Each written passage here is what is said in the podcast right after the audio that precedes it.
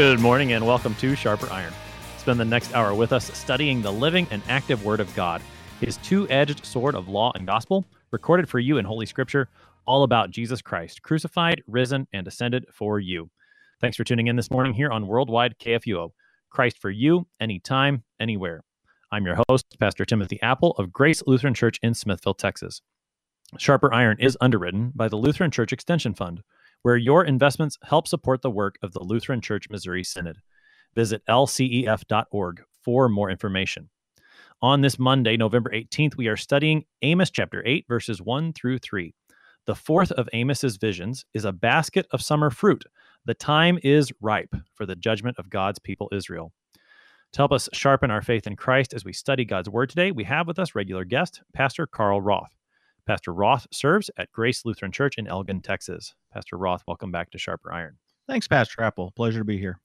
Pastor Roth, that we get going today, help us out with some context in the book of Amos that's going to be helpful to us to dig into this fourth vision that Amos has.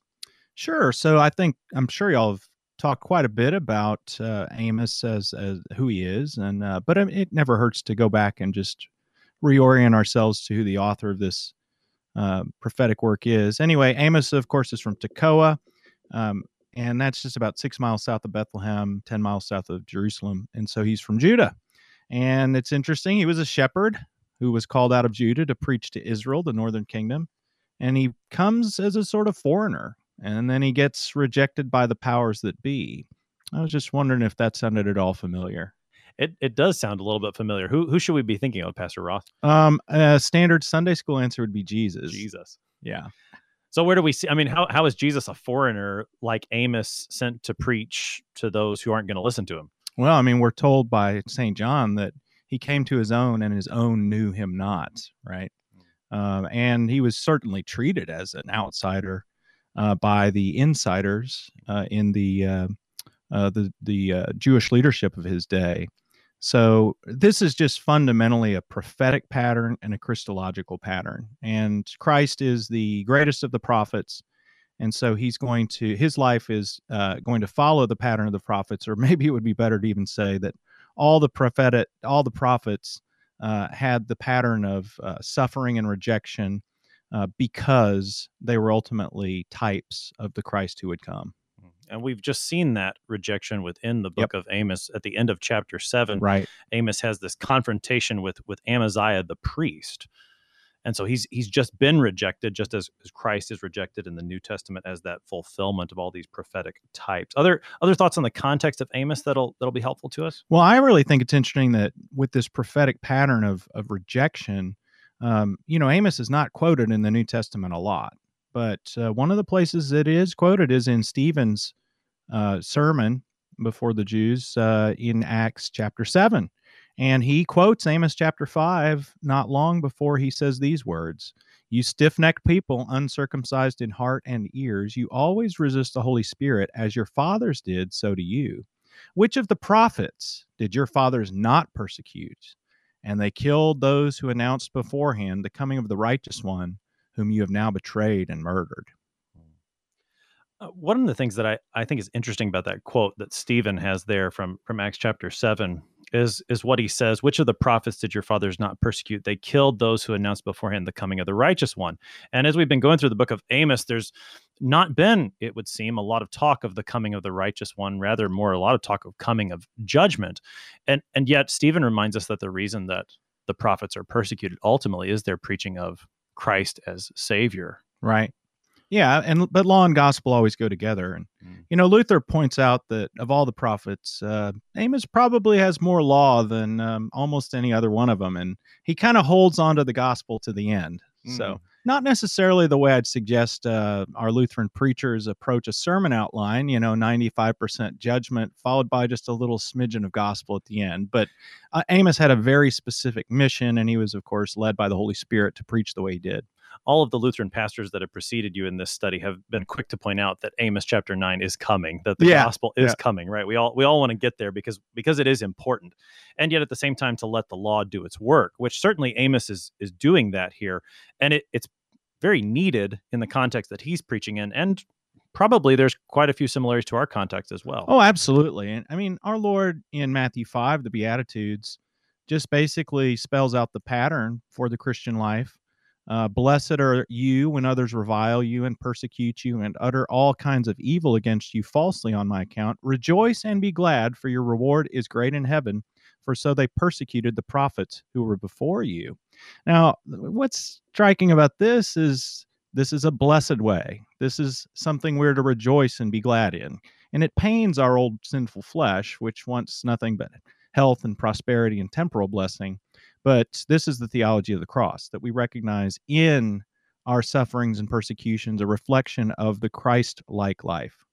Mm. So the the Christ like life is the one that Amos is exemplifying here in his preaching of God's word, his, along with all the other prophets. Yeah. And and so his faithfulness to God's word, despite the persecution that it earns him, this is this is the the right way, the way that Amos calls us to, the way the Lord's word calls us to, rather than the opposite way, which is the way the, the people of Israel are going during this time. Absolutely. And it's also very important to note Amos didn't choose this life. Mm. The Lord chooses us and uh, chooses how he's going to work with us, but it's always going to be good for our sanctification. Indeed. So, so Pastor Roth, in terms of the, the context that Amos is, is preaching in, we've talked about this is a very prosperous time for the people of Israel, the reign of, of Jeroboam the second. He's expanded the borders of, of Israel, and it would seem that this is a time of great prosperity, of God's great blessing upon the people of Israel. But Amos comes along announcing the exact opposite. What are some of the similarities that we see to our world today, perhaps? Well, um, it's striking that times of prosperity um, also bring about decadence, moral degeneracy, social ills, uh, religious liberalization, syncretism. And I just think Amos is extremely timely because uh, as many as wonderful as the blessings we enjoy in the West are, um, they can actually cause us to forget God and to turn away from His way and seek out our own way. Hmm. I've I've wondered this to myself in the past. I want to see what you think, Pastor Roth. In in the book of Job, you have the temptation for Job to deny God when everything is taken away from him. And it seems that in the book of Amos and in our day, the exact opposite is true. It's still a temptation, but it's a temptation not because everything's been taken away from us, but a temptation to forget God because everything's been given to us. Right. Yeah, I think it's the prayer in either the Psalms or Proverbs. You know, don't give me too much lest I forget you. Don't give me too little lest I grumble against you. So I think moderation is always the thing to pray for. Mm, the the lonely way, as Hermann Sasse might, right. might term it, right? Yeah. So, Pastor Roth, any more introductory comments before we start looking at the the text before us today? Well, I just wanted to mention one thing from Second Kings 14 which does discuss briefly the reign of Jeroboam, and it says that uh, the the Lord actually is the one, as he spoke by the servant Jonah, he's the one who actually brought about the expansion of the borders, and this was something necessary as a kind of a buffer against the nations around them for at least that period of time.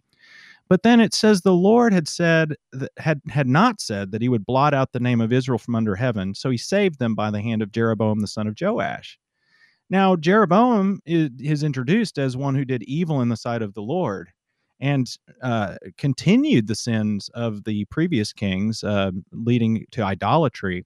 So we can see again the Lord working even through wicked men to bring about his good purposes to preserve his remnant. Another pattern that, of course, holds straight through the New Testament, thinking of the uh, high priest prophesying that Jesus you know let, let we need to get rid of this guy so that uh, uh, you know the whole nation won't be destroyed and st john says well he was actually speaking prophetically because he was going to save the whole world through this wicked deed so in the midst of this wickedness the lord is still at work always at work preserving the remnant of his people, getting to raising up the fallen booth of David, which Amos is going to preach at, at the end of this book. So, so always working towards the salvation of his people, the keeping of the promise from Genesis chapter 3 of bringing the seed into the world. So, with that, let's go ahead and take a look at the text that we've got before us today. This, again, is Amos chapter 8, verses 1 through 3. This is what the Lord God showed me. Behold, a basket of summer fruit. And he said, Amos, what do you see? And I said, A basket of summer fruit. Then the Lord said to me, The end has come upon my people Israel I will never again pass by them. The songs of the temple shall become wailings in that day, declares the Lord. So many dead bodies. They are thrown everywhere. Silence. Wow, lots of good news, Pastor Appel. A lot of good news. That's that is rough. That's this is just hard to read. I, we we've got some folks here in, in Smithville who listen to the program regularly, and and and they're they were listening to to chapters four and five and saying, Pastor, this is this is really hard. And, and I said, Yeah, it, it gets worse. And and this this really is I think the, the beginning of the climax at the end that, that we're starting to see here. Uh, Pastor Roth, help us. This again is the the fourth vision. Mm-hmm. So so what are some similarities from the visions that have come before? What are some differences as is is pushing us forward toward the end of Amos? Yeah. So the first two visions, um, basically he had interceded on behalf of the people and the lord had relented from um, causing the disaster. So he got off to a sort of promising start, I guess, humanly speaking. He maybe he was thinking, "Wow, things are things are looking up. Maybe I'm going to get to go back home to Tekoa in time for the harvest or something." And uh, but um, what we see is that uh, the the unbelief and idolatry of the people is too strong, and uh, so the Lord has now reached the breaking point. The time for favor and the day of salvation is ended for the for the northern kingdom. And so we see a sharp difference between those first two visions and then the last three. Um, whereas the Lord relented in the visions of the locust and the fire, the plumb line, the basket of the summer fruit, and Yahweh standing beside the altar show judgment coming. And there are connections even between the third and fourth visions with the first and second because they they do all deal with forgiveness, except mm. it's the opposite. Whereas in the first two, the Lord does pass over their sins now the Lord is going to say, I will never forgive them. Some of the harshest words you might ever hear come from our Lord's lips. Hmm. So, and, and between the third and fourth visions stands that confrontation, the, the showdown at the OK Corral right. between Amos and Amaziah. And it seems that's a bit of a turning point here in the book of Amos. Absolutely uh, Amaziah said to Amos, Oh, seer, go flee to the land of Judah and eat bread there, prophesy there. Never again prophesy at Bethel, for it is the king's sanctuary and it is a temple of the kingdom. Whose hmm. sanctuary? Not the Lord's, hmm. the king's. Hmm. So we see the powers that be in the priestly caste uh, claiming the church, as it were, for their own. And, you know, you, we see this today, right? Oh, that's my church. I built this church. Mm. You can't tell us what to do with that church. Well, I'm pretty sure Jesus is the one who said, Upon this rock I will build my church. Mm. Uh, Luther liked to say that the uh, the Lord's Supper is the Lord's Supper, not the Christian supper. Right. It's not something we get to tinker with and call the shots on. It's His. It's actually His gift, and if we receive it as a gift, then we're not going to want to change it. Mm. So this this despisal then that that Amos has experienced from Amaziah um, perhaps influences the way that he responds to the Lord's visions. And we we talked a little bit about this with the third vision, which came before that showdown that he has with Amaziah. How Amos doesn't intercede here for the people. He doesn't pray, "Oh Lord, please forgive." And and as a pastor, this is something I struggle with a little bit because eh, at what point do you do you stop interceding for the people that you're you're preaching for or preaching to? Well, I think pastorally first of all, we have to recognize that we're not Amos, and he's operating in a unique historical circumstance. I mean, it's not like the Lord shows up in my study on any given moment and shows me a basket of fruit and says, Hey, look at this. And then he explains to me what it means. So I think that there's just a fundamentally different circumstance here. And, um, you know, Jesus con- is constantly saying that we should always pray and never lose mm-hmm. heart, never give up, pray without ceasing. So I think that until the moment uh, a recalcitrant uh, uh, unbeliever or uh, a stubborn member who's straying or something like that, until that moment that person has perished, we should continue to intercede on their behalf. So it's the unique prophetic office that Amos holds. That's the reason that he intercedes in the first two. And then here is silent and lets the Lord speak. Well, or else the Lord just doesn't even give him a chance to speak. Mm. I mean, you know, when the Lord speaks, we close our mouths and listen. And I think that, you know, we could almost imagine maybe Amos uh, trying to chime in here and pipe up to the Lord and say, but, but, but, but, and the Lord has made up his mind at this point. Hmm. Yes, he has. We we saw that in the third vision, and it only gets gr- it's only greater than here in the fourth. And and the image that the Lord shows, this vision, is one that Amos probably would have been familiar with. He's got a basket of summer fruit. Yeah, yeah. Um, Fruit of the Month Club. I'm sure Amos was a member of, right? I think he was a, a herdsman and a dresser of sycamore Oh, figs. right, he said, right. right? Sorry, Yeah. I got a little confused. uh, yeah, sure. He was. Uh, I mean, there's the Old Testament is nothing if not earthy and agricultural, and I think that to some extent makes it a little bit more unapproachable for some of us. Um I mean, I grew up in the country, um, but for city slickers, you know, uh, they might not have a lot of experience with herds and fruit. Uh, So what is what is the significance then of this basket of summer fruit? What what is Amos seeing? Well, he doesn't know. And so really the Lord has to pretty much tell him and explain to him what he's seeing. Sure, but but I mean, what you know, the just the the language there, summer fruit. I mean, I don't know, what what are summer fruit around here? In in our part, I think of Fredericksburg peaches. That's that's Yeah. summer fruit, Right. right? So so the idea of summer fruit, though, this is fruit that's ready to be harvested. These are some of the the things that we should be thinking about. Well, it's fruit that's already been harvested. okay, So uh, we probably should be thinking of figs here. That was one of the main staples. And uh, I think that, that that probably is the, um, w- which we'll get to in a minute, talking a little bit about the fig tree in the New Testament and that imagery. But uh, yeah, I, I think figs. Um, one thing to note about it is that once the fruit's already been picked and is in the basket, Mm. well, something happens to the fruit pretty quickly. Uh, that process of the bacteria attacking it and it begins to decay. And given that they didn't have refrigeration, um, well, there's no way to preserve the figs. I think I'm sure they could dry them, but here Sure. we we have a a, fre- a a ripe basket of of figs, let's say, and it's indicating that it's going to perish very soon. okay. And there's there's some play on words here in the Hebrew, right? Yeah, that's correct.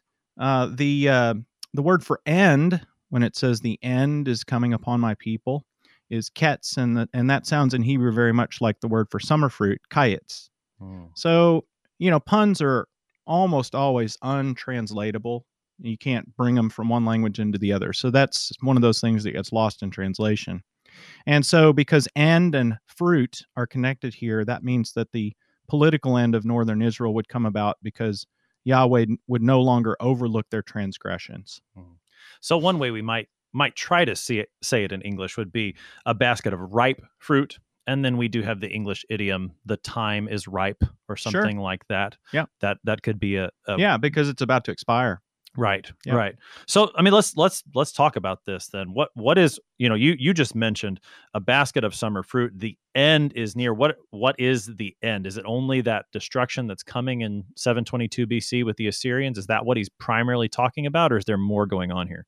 Well, it certainly is part of what he's talking about, but you don't get the language of the end or the day of the Lord in the Bible without it referring to multiple things, um, including the uh, the end that occurs when uh, Christ suffers on the cross and cries out Tetelestai, "It has been finished."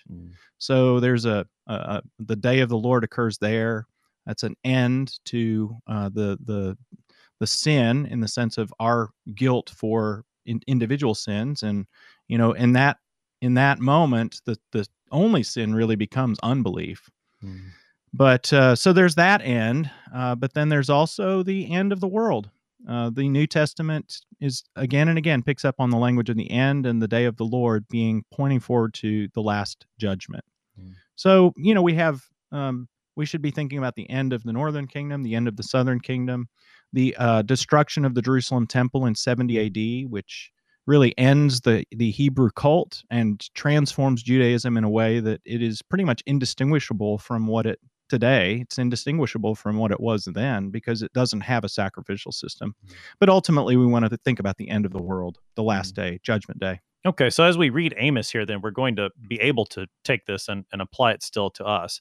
And perhaps a good way to, to start is this image of fruit, because the scriptures do make use of this image in many ways, both in the negative way, as, as we've got here in the text, but also in the positive way as well. So, how do we see the image of fruit come up in a positive sense in the scriptures for our lives as Christians? I mean, just think back to the garden. First of all, the Lord gave them every fruit of every tree except for the the tree of the knowledge of good and evil, and uh, the tree of life is the thing that they would have eaten from and have, would have lived forever.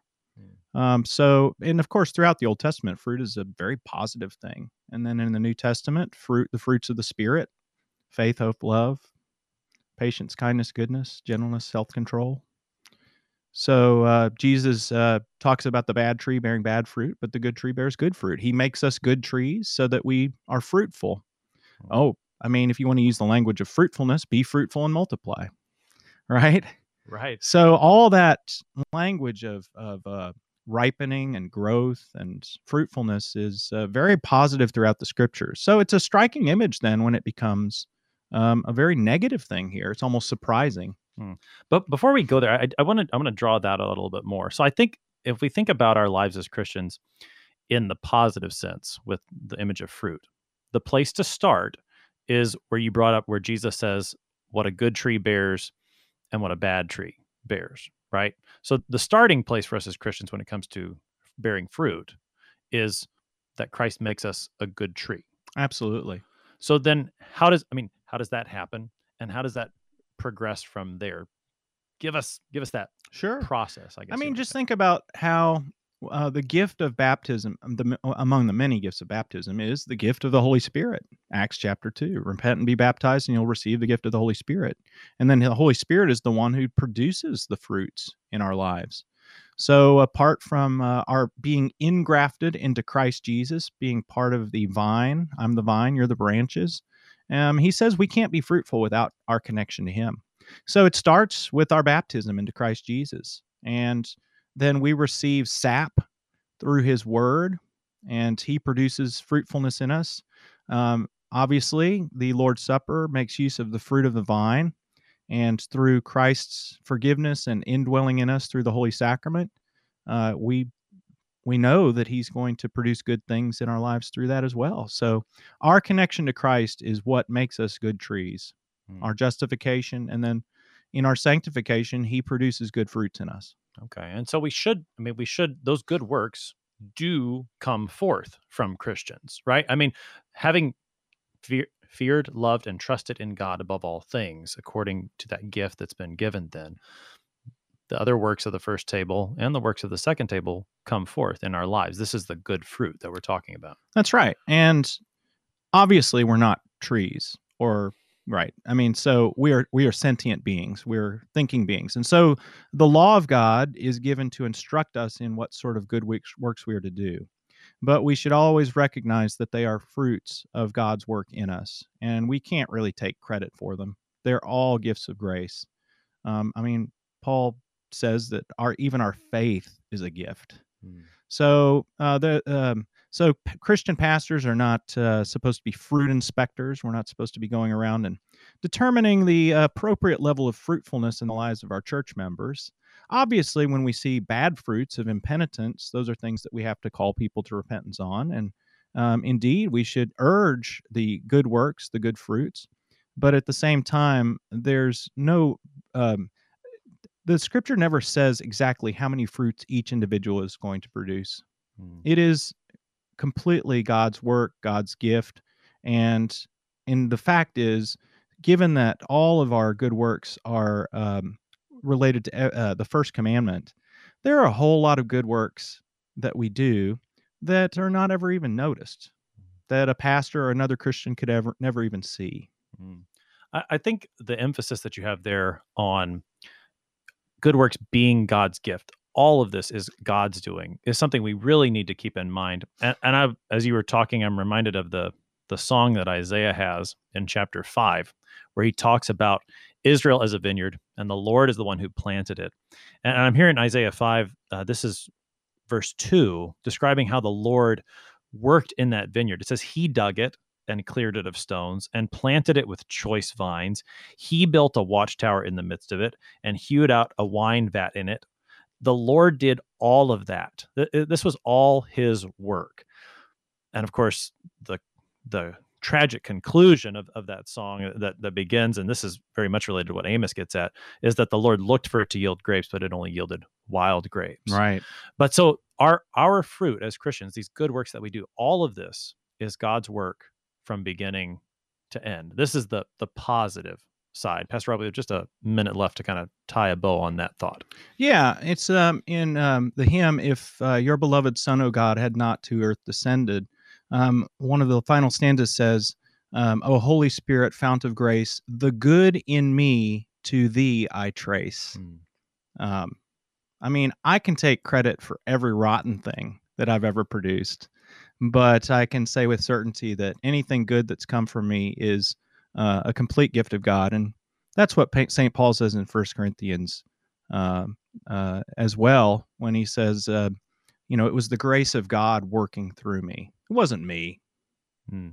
And so our fruit that we bear is actually God's fruit. He is doing these works in us, through us by the work of his spirit. That's what he was looking for for his from his people Israel, but instead there's this basket of rotten ripe fruit. We'll explore that negative side of the image on the other side of the break, which we're going to take right now. You're listening to Sharper Iron here on Worldwide KFUO.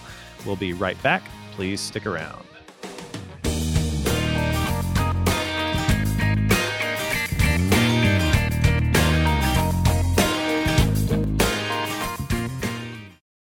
Since 1978, Lutheran Church Extension Fund has had the humble privilege of supporting Lutheran Church Missouri Synod ministries and her workers. Thanks to faithful investors, LCEF has provided thousands of church workers, congregations, schools, and organizations with the low cost loans and resources they need to reach more people with the saving name of Christ. To learn more, visit lcef.org or call 800 843 5233. 800 843 5233.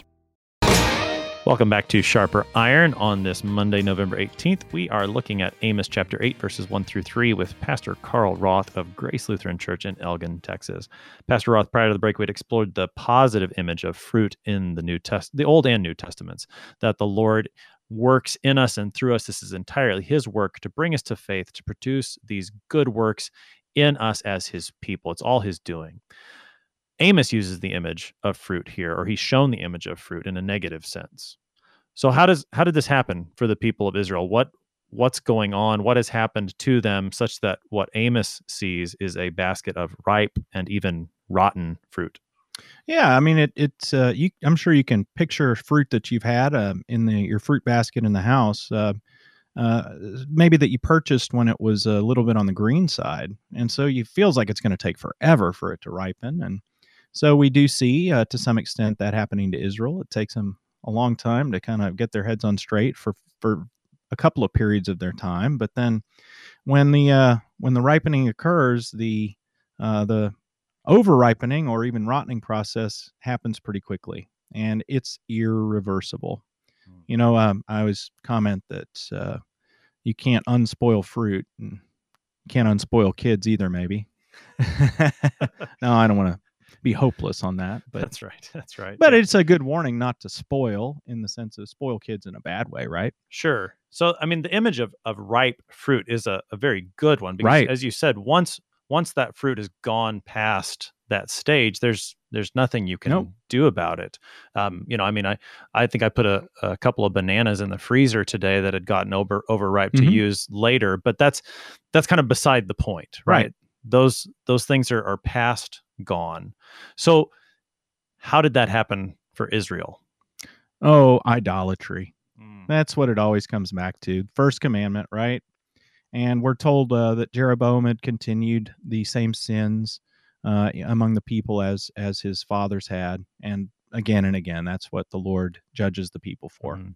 We've we've seen in Amos how he he preaches against those those twin things, idolatry and injustice. Two, Right. two I words, right? But they they go together. Well, uh, unju- injustice is simply the bad fruit that flows from idolatry. Right. Right. So it is that original sin of Jeroboam the first when he set up those golden calves that has not ever been repented of, that has continued to do precisely this ripening and, and rotten process that's gone on in the people of Israel. The idolatry that's continued has only led to those injustices. And so the Lord is calling them out for both of them in the book of Amos. And and now that Amos has had this confrontation with Amaziah, and, and we've seen from the priest that there's not if anybody should have repented, it should have been the priest. Once we've seen from him, now here's the image. The fruit is past gone. Yeah, I mean the the the tree is bad at this point. So yeah. yeah, and so uh, it this is uh, this basket then becomes a sign of the end for Israel, the northern kingdom, and um, I think that it also is interesting to to just to point out that that Jesus brings up an image related to the uh, the fig tree in the New Testament, also to point to the end as a warning for us. So how do, how does that work, Pastor Roth? Well, Jesus in Matthew 24 talks about first of all, he gives an introduction saying that the Son of Man's going to appear, the the sun's going to be darkened, the moon's not going to give light, and uh, he's going to send out the angels to gather in the elect from the four winds. And then he says, From the fig tree, learn its lesson. As soon as its branch becomes tender and puts out its leaves, you know that summer is near. So also, when you see all these things, you know that he is near at the very gates obviously this is a different image because it's dealing with the true the tree and leaves but it's uh, striking that this this language appears in in both places uh, to get us to focus on the end coming and proper preparation. Okay what is the proper prepara- proper preparation? Uh, the proper preparation is always repentance and trust in the lord's forgiveness. Hmm. And that's exactly what the people of israel have not done in the days of Amos. Absolutely. So the Lord says, The end has come upon my people Israel. The fruit is ripe. The time is ripe. And and then he says uh, in a repeat of what he said in the third vision, I will never again pass by them. So the end is coming because the Lord is not going to forgive them anymore. That is exactly what's going to happen here. Hmm. Now, this is not an absolute statement of God's never going to forgive any of his people again. Mm. And in fact, you know, if you think about it on the ground level, uh, I'm sure that if the people um, who were suffering persecution from the Assyrians at, under the Lord's permission uh, cried out to him and asked for forgiveness, it's not that they would be condemned to hell. Right. Uh, but nonetheless, they must suffer those consequences. So the Lord is not going to withhold the consequences of their sin any longer. Hmm. Uh, that's a, I think that's a helpful way of looking at it because this is a, a, rather terrifying thing to hear from the Lord that He will not forgive their sins anymore, and and one that causes probably many Christian consciences some angst as to how how do I know if if the Lord's going to utter such things to me? Absolutely. Uh, but the, the Lord gave us the Lord's Prayer for a very good reason. And the fifth petition is forgive us our trespasses. And so that is something that we always have with us. We are always uh, um, encouraged by the Lord to call upon Him in the day of trouble and to cry out, Lord, have mercy upon me, a sinner. Forgive me, O Lord. And we know that because of His promises in Christ Jesus, He always will answer with an absolutely uh, positive yes. Hmm. So when we're when we're praying the Lord's prayer in faith as you're describing there, then this judgment from the Lord is not something that we should be afraid of? Oh no, um, certainly not. Um, faith is something that preserves us even through uh, the worst tribulations of this life.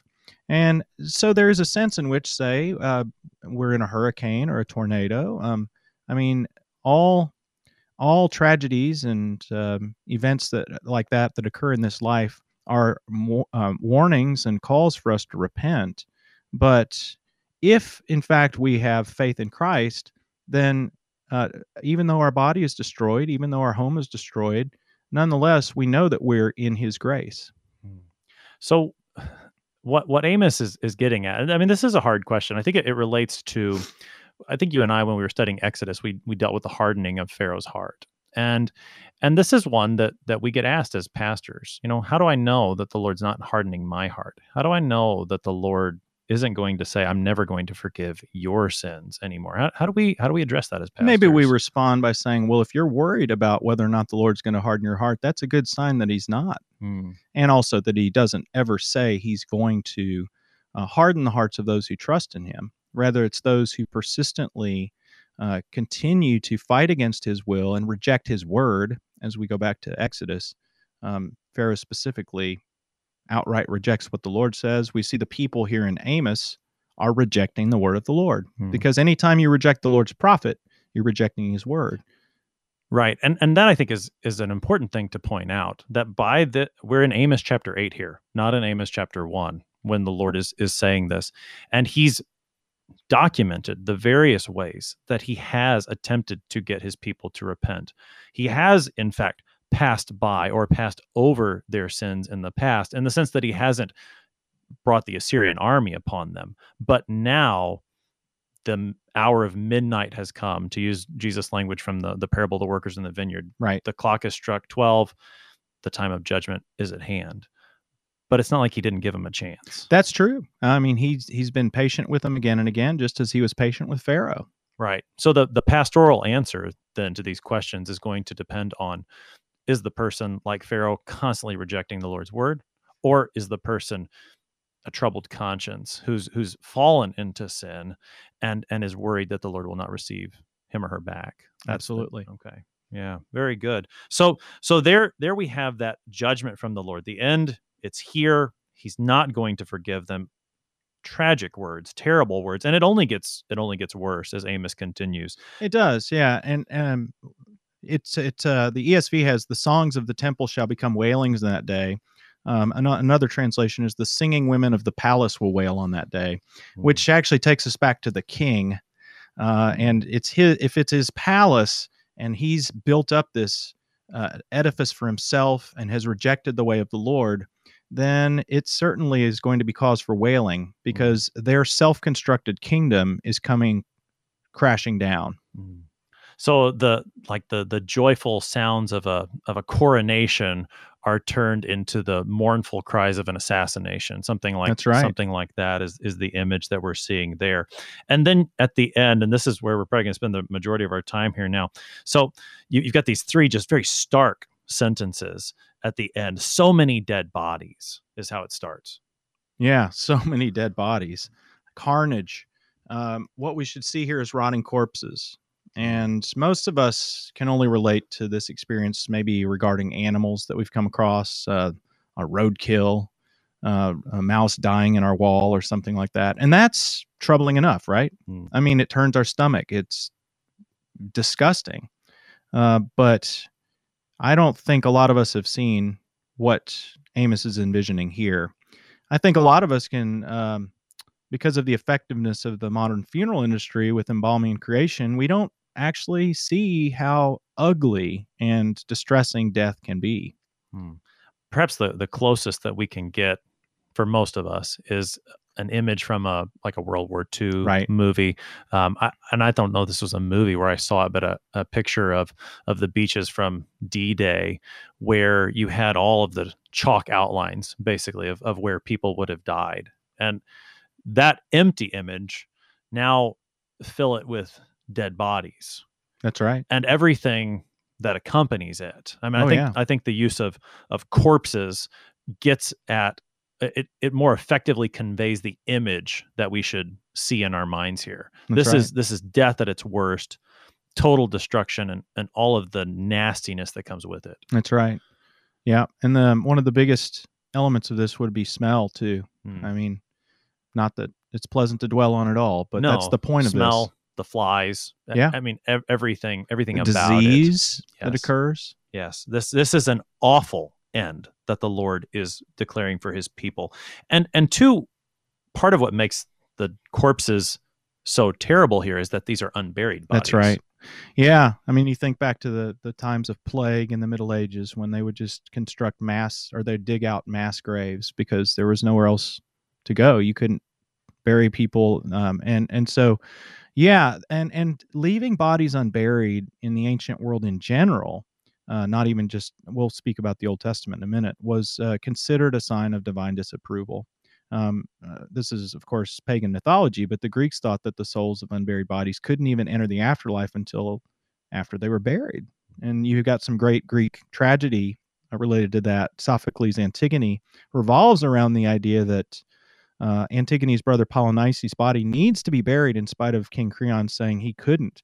And so she actually defies this edict because she considers the divine law about burying bodies to be above human law, and she buries her brother and faces the consequences. So, just from a cross cultural perspective, you know, you see this going, this is just a very common thing. Mm. But then when we move to the Old Testament, Leviticus 26, for example, the Lord says, I will destroy if the people re- reject me. He says, I'll destroy your high places and cut down your incense altars and cast your dead bodies upon the dead bodies of your idols, and my soul will abhor you. and I'll lay your cities waste and make your sanctuaries desolate. I'll not smell your pleasing aromas.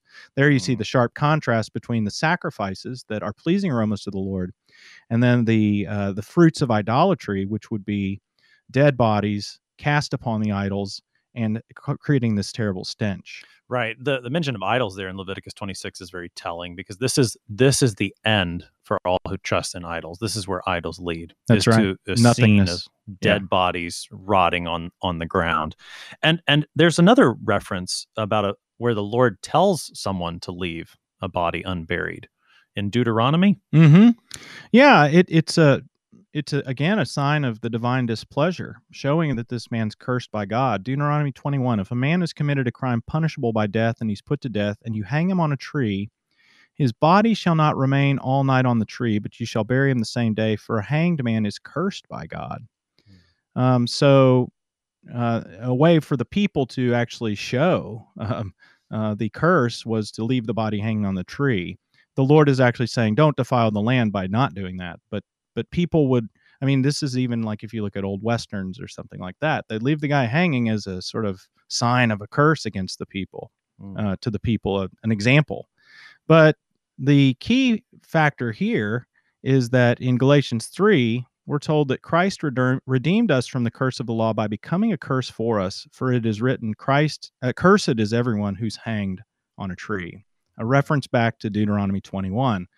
So for our sins, we deserve to be strung up and left hanging uh, eternally.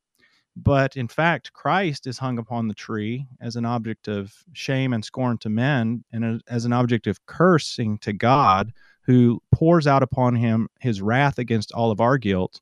And then he takes that curse for us so that we are spared. Mm, The the answer to the many dead bodies that are thrown everywhere is the one dead body of Christ who is God and man upon the cross taking this per, this punishment this curse for us. There's there's the answer. And so we, we want to keep that image in our mind even as we think about the horror of this scene. And and really not only that that these dead bodies literally there on the ground after the Assyrians come and wipe out the northern kingdom but also seeing this idea of corpses, dead bodies again as a looking forward to the last day. Yeah, Isaiah picks this up in at the very end of his uh, prophecy. He says, "They shall go out and look on the dead bodies of the men who have rebelled against me." Again, that's clearly idolatry.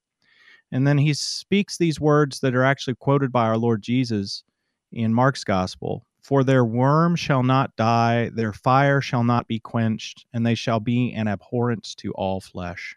Mm. So we see uh, an image of hell that uh, it's an eternal decomposition, an eternal um, being consumed, an eternal fire, and uh, so the the worst thing we could envision in this world, just rotting corpses, is an, a vision used of hell, which is absolutely terrifying. Mm. Yeah, this this again, I think is, is where Amos really is. He's gearing up to the the climax of his preaching of judgment That's right. here with this fourth vision.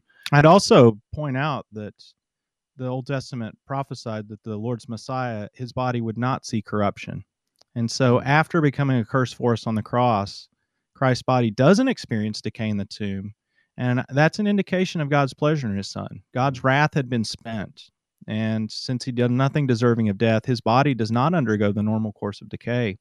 And so, while hell is to be eternally decaying, to be in Christ is to be eternally preserved and healthy. Hmm, that's a that that provides a really strong image for for the Christian burial. I Right. think, yeah, that that when when Christ was buried, his body did not see decay. Yeah, and think about 1 Corinthians 15 Right. about uh, you know this mortal body will put on immortality, this corruptible body will put on incorruptibility. Hmm. So we are laid in the tomb and we will certainly decompose, but resurrection day means eternal incorruption, imperishability, because our bodies will be made like unto Christ's body.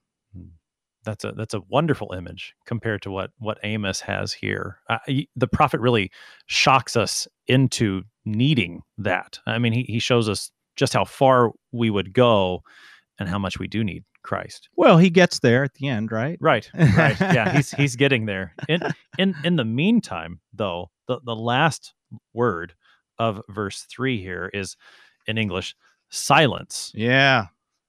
Wow. That's something that's uh, lacking in our houses, isn't it? With, uh, Typically. with our children. Um, but, Typically. um, yeah, it's uh, striking. A very small little word. It's an interjection, and it can be translated to keep silence, hold your peace, uh, shut your mouth. I guess we might Mm. say. Yeah. Well, and, and in Hebrew, it's it's almost an onomatopoeia. Yeah. the- like has, Ha ha ha. hush, hush, hush, Yeah, be quiet. Yeah. Right. So, so why? I mean, why be quiet? Why silence? Well, I suppose uh, to go back to your earlier point, at this uh, Amos uh, probably is chomping at the bit to get a word in edgewise here Mhm. because he wants to make this vision go away. But to in the in the actual context of the vision, uh, the death has brought about a complete silence Mm, among the people, mm, and there's nothing left to be said. Utter destruction, decay. mm. But uh, it also uh, reminds us that the Lord has spoken His law here, and we have we have nothing else to say. Right. Where does that come up in the New Testament? Saint Paul in Romans three um, has gone through uh, systematically using the Psalms to dismantle any notion that we could be just by our works, and to show that we're all corrupt, every last one of us. And then he says in verse 19, Now we know that whatever the law says, it speaks to those who are under the law, so that every mouth may be stopped and the whole world may be held accountable to God. You know, anytime someone accuses me of doing something wrong, the first thing I want to do is try to defend myself. And I, and sometimes that's right in a, you know, uh, if I'm if I'm in the right, and Right. you've accused me of something uh, falsely, but in a lot of cases I'm guilty, and I'm just trying to justify myself. And when God's law is spoken into our ears and absolutely demolishes any hopes of righteousness in ourselves and calling us even wicked and evil, um, I want to talk back to Him. I want to say, but, but, but, but, Lord, no. Either I want to weigh my good works against my bad works or want to excuse why I did this or that. But the Lord simply speaks His law and says, Your mouth needs to be shut. That's and that's exactly what we've we've seen in terms of the excuse making, the self justification. That's how chapter seven ends with Amaziah the priest. He's spent that entire conversation with Amos justifying himself, justifying the nation of Israel for its sins, and, and so at this point the Lord says, "Be quiet. Yeah. There's there's nothing that you can say that will do anything about this." And and I think that's that's the point. Our our mouths have to be shut because whatever we say will only add sin upon sin and make it worse. The only way that justification will come is if the Lord does the speaking. It's the Lord who spoke the world into existence. And uh, our speech doesn't accomplish anything, right? Right. I can stand over a dead body and exhort it all I like, but I can't make anything change. It is only divine speech that can bring about a change in reality. God is the one who actually gives life to the dead through his justifying word. And that's exactly what Paul is preparing for in Romans 3 when he talks about the law stopping our mouths. It's also exactly what Amos is preparing for in his prophetic speech because he's driving forward to that prophecy of the Messiah coming. Hmm. So Paul continues then nobody is going to be justified in God's sight by the law. In fact, what's the law given for? Knowledge of sin. We need that so that we can shut our mouths. But then Paul continues now the righteousness of God has been manifested apart from the law. Although the Old Testament law, the Torah, and the prophets bear witness to it. And he says it's the righteousness of God through faith in Jesus Christ for all who believe. For there's no distinction. All have sinned and fall short of the glory of God and are justified by his grace as a gift through the redemption that is in Christ Jesus. You know, there's no I mean, there's the the uh, the, the subject of of both halves of that sentence is all. All have sinned, all are justified by Christ Jesus completely as a gift through his atoning sacrifice. And that's what the silence is preparing us for, so that we can actually hear God not speak judgment, but rather speak grace and good news. Hmm. Pastor Roth, we have just under three minutes left here on the morning. Any points that we didn't get to that you'd like to bring out or help us wrap this up today and and make sure that we see Christ here in these verses of Amos. Right. So um, thinking back to the the context of the kingdom, you know, Solomon's kingdom had fallen apart thanks to the idolatry and corruption uh, that fostered all sorts of sin. The king had actually aligned himself with Egypt by marrying a daughter of Pharaoh. So, in a sense, Solomon took Israel back into bondage to Egypt. The people had been enslaved to other gods. And we see a similar um, historical context between Solomon's day and Jeroboam ben Joash, uh, bloated administration, taxation, forced labor, uh, acquisition of land and economic prosperity. So Jeroboam had returned Israel to Solomon's splendor, but also to the vices that had occurred. So the Lord just has to absolutely uh, discipline his people this time. But at the same time, we need to recognize that this end for Israel is not absolute because God uh, is saying that uh, it's going to be disaster, but it's not wholesale disaster. He's always going to preserve a remnant of his people, he's going to preserve the messianic line. And so the Lord is always faithful to his people and his promises that he made to Abraham, Isaac, and Jacob. And so that's the same thing that happens in Amos's uh, prophetic work that the Lord's no quitter. He's not going to give up on his people. After judgment, he's bring about going to bring about salvation. And in fact, we see it's not merely going to be a reconstituted Israel of Jews, but it's also going to include Gentiles like us who are going to be called by God's saving name in Christ Jesus. Pastor Carl Roth is the pastor at Grace Lutheran Church in Elgin, Texas, helping us this morning with Amos chapter 8, verses 1 through 3. Pastor Roth, thank you for your time. Thank you very much. Silence, says the Lord. Our mouths must be stopped. There's nothing that we can say to justify ourselves. There's nothing that Israel could say at this point. They must be silent before the law of the Lord. But the Lord silences us so that he might speak his gospel, so he might give us the promise that the fallen booth of David will be restored, that Christ is coming. He has come for you and for me to be our Savior, to speak his word to us, his life giving word that raises us from the death that we would know in our sin to life everlasting with him. That's what we're looking forward to. It's a joy to look forward to it with you here on Sharper Iron every morning. I'm your host, Pastor Timothy Appel of Grace Lutheran Church in Smithfield, Texas. Thanks for spending the morning with us. Talk to you again tomorrow.